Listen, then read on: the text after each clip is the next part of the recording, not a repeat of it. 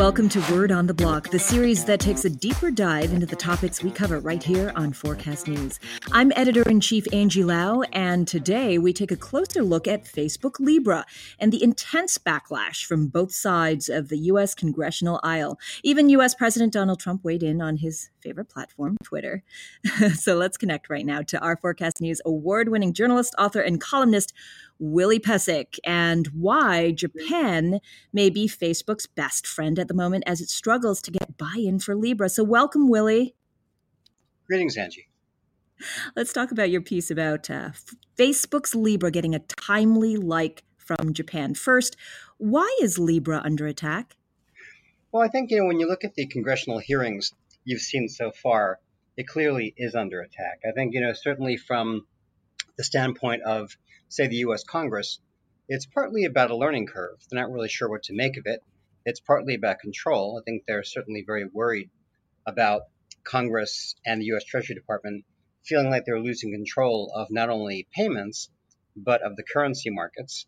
And I think also, when you look at the response so far from, say, the group of seven nations, there's a lot of skepticism there. Um, you see Steve Mnuchin, the U.S. Treasury Secretary, saying not so fast. You see the Germans and the French in rare alignment at the moment. And it's really funny to think that Libra, Facebook, it's the one thing that the G7 has had to agree on in the Trump era, which is that, you know, this is an idea that needs to be looked at very carefully. It needs to be examined very carefully before uh, Facebook is allowed to go ahead and before any copycats step up to do exactly what Facebook is proposing.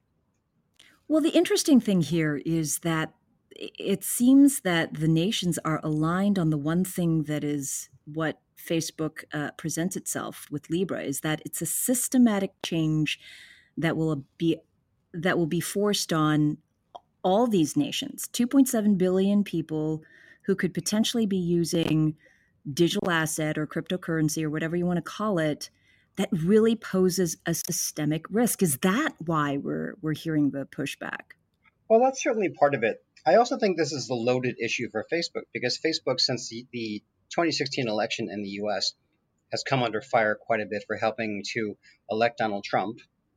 And in the US, there's a lot of concerns about privacy, about the way in which Facebook is not only taking personal data, but marketing it uh, for profit. So I think in some ways it'd be interesting to see what would have happened if another tech company had introduced Libra and not Facebook? What if Apple had done this? What if Amazon had done this? You probably would see a bit of a, a backlash from Capitol Hill. But I do wonder if it would be if, if it would have been as visceral, if you will. So I think that's kind of an interesting thought experiment to consider. It is. It's it's a it's an interesting hypothetical, uh, but what's real is U.S. President Trump saying, uh, beyond even Facebook Libra that he's not a fan of Bitcoin and the crypto uh, uh, currency in general. And he argues that it's not money. Value is highly volatile and based on thin air. Is he right?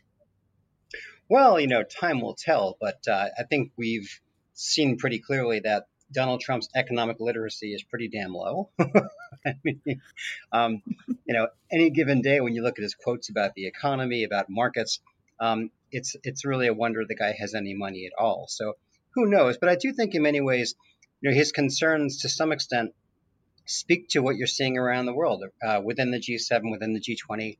There's a lot of concern among governments, and I think that you know some of the concerns are valid. I mean some of the concerns have to, to do with control, of course, but they also have to do with money laundering. And I also think that governments are very, very worried about taxation. If consumers around the world can transact via Facebook, if companies at some point down the road maybe even start paying employees via Libra, taxation issues become a very, very big problem. Um, not only mm-hmm. for, say, the states in the US or Australia or prefectures in Japan, but it becomes a concern for national governments. And so, you know, what Facebook has done here is it's provoked a very, very interesting debate that will take time to sort out. But it is really interesting to watch governments around the world trying to kind of reason this out. And that's a kind of systemic risk, you know, that that really is part of this thought process and conversation. In that, if the liquidity comes out of the market and people the average person finds another system in which to engage economically, suddenly central banks lose power, the ability to um, control or or print money um, because the the liquidity and the the demand is is somewhere else. I mean, this potentially is this a good thing? Is this a bad thing? And and what what does it pose for society and our future economy in general? Well, I think in some ways the issue of is it a good thing or a bad thing is something we'll sort out over time. But I do think the most important issue to consider is that this is inevitable. This is coming. This is happening. And governments can put up their hands and say not so fast and examine the parameters and try to figure out some kind of regulatory structure. But this is happening. And I, you know, you certainly have to expect that Silicon Valley right now is scrambling to come up with its own Libra like um, competitors, if you will. I mean, there's no way that Elon Musk is sitting around right now saying, well, you know, we'll let Zuckerberg have this market. There's no way that mm-hmm. Amazon's sitting around saying, yes, Facebook can have this, Google. Uh, and I think one of the interesting issues that governments are probably considering and worrying about is what happens if Facebook begins turning to companies and saying, look, you know, you don't really have to sell stock in the conventional sense. You can actually go public via Facebook, uh, via Libra. Um, mm-hmm. Will companies be able to begin selling the equivalent of bonds in Libra? And I think that's part of the issue. There's a lot of concerns about, you know, what does this mean for the future? But I think the most important thing to remember, as I said a second ago, is this is inevitable. Um, the barn mm-hmm. door is open, and the most important thing right now is for governments like Japan, for example, to figure out how to set the stage for for private currencies like Libra to trade, to prosper, and to operate safely. Because this, as I said a moment ago, this is this is inevitable. It's not going away. That inev- inevitability is is potentially what Japan is is also seeing. How are they trying to position themselves in this this conversation. We saw that at the G20 in Osaka. We've we're seeing it uh, right now with its uh, very um, specific crypto regulations, and we're also even seeing it in defense of Facebook. Right, Japan is this really interesting paradox in that you will not find a more risk adverse financial society than Japan. You also will not find a place that's had more problems with, with Bitcoin, you can argue, yeah. thus far. Um, yeah. Three of the biggest hacks have been in Japan Mt. Gox in 2014, CoinCheck in 2018, uh, BitPoint more recently. So you can argue that no government in the world has more incentive to say, no thanks, stay away. Japan's going exactly in the opposite direction. When the G20 recently came out essentially with lots of statements about how Libra is a terrible idea and we have to tread carefully on this.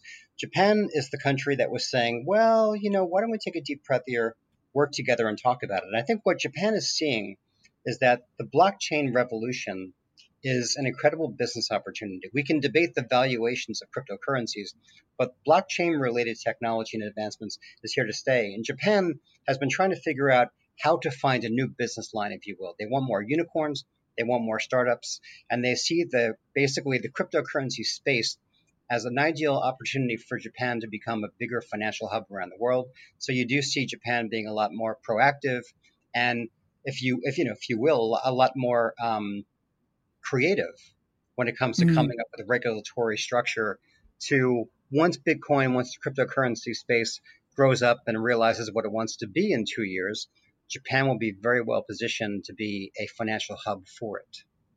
I mean, in terms of current status, its its uh, dominance in tech is waning. I mean, even if you take a look at Southeast Asia, we've got more unicorns in Indonesia right. than Japan.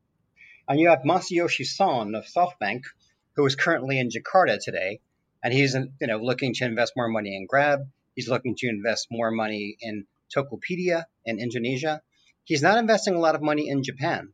And part of Japan's challenge is to get the nation's richest man and the, the one the man who's single-handedly remaking the global venture capital game to invest more money in his native land. Um, so mm. it's an interesting moment for Japan, but I do think, you know, hats off to Japan. Credit where it's due. Japan is keeping an open mind about the cryptocurrency space.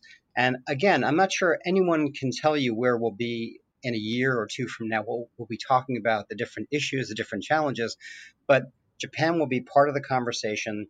And I think it's a surprising contribution by a very risk averse society. But Japan, again, will be very well positioned to be a financial hub for any kind of startup scene, any kind of startup boom that grows up around crypto.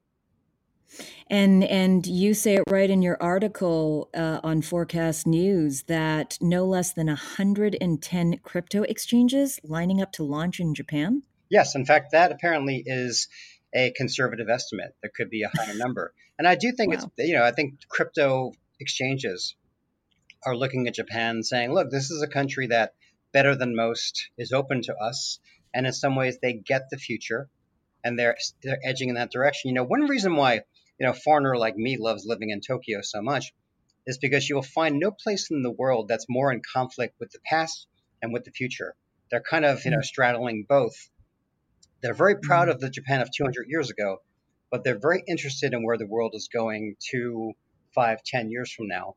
And this is a perfect microcosm of that balancing act. And I do think, you know, hats off to Japan for keeping an open mind and for not putting its hands up and saying absolutely not. Well, it it made waves uh, with G20 and, and introducing that crypto uh, language and conversation amongst global leaders.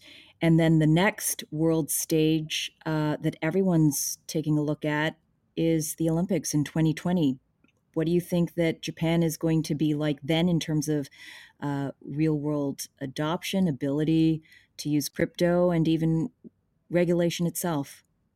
Well, I think you know Japan will be an interesting test case come 2020 for practical uses for, say, Bitcoin. You know, given the, the kind of fluctuations in the, in the valuations that you see, it's a bit difficult at the moment because, say, if you're buying a camera in downtown Tokyo and the transaction takes five minutes to complete, you're not really sure who's going to be on the losing end or the, the winning end of that transaction given the volatility you're seeing. But Japan is trying to, a lot of companies like Bic Camera, for example, a very big electronics company here, they are trying to transact more in cryptocurrencies. And so I do think you will see cryptocurrency become a, a, a bigger mode of medium of exchange, rather, for the 2020 Olympics, or at least at this point, we hope so. And potentially Japan could be leading the way. Well, thanks, Willie. That was some great insight right there, and really appreciate you joining us from your home base in Japan. My pleasure. And thank you, everyone, for joining us here as well on Word on the Block. That's it for now. I'm editor in chief of Forkast News, Angie Lau. Until the next time.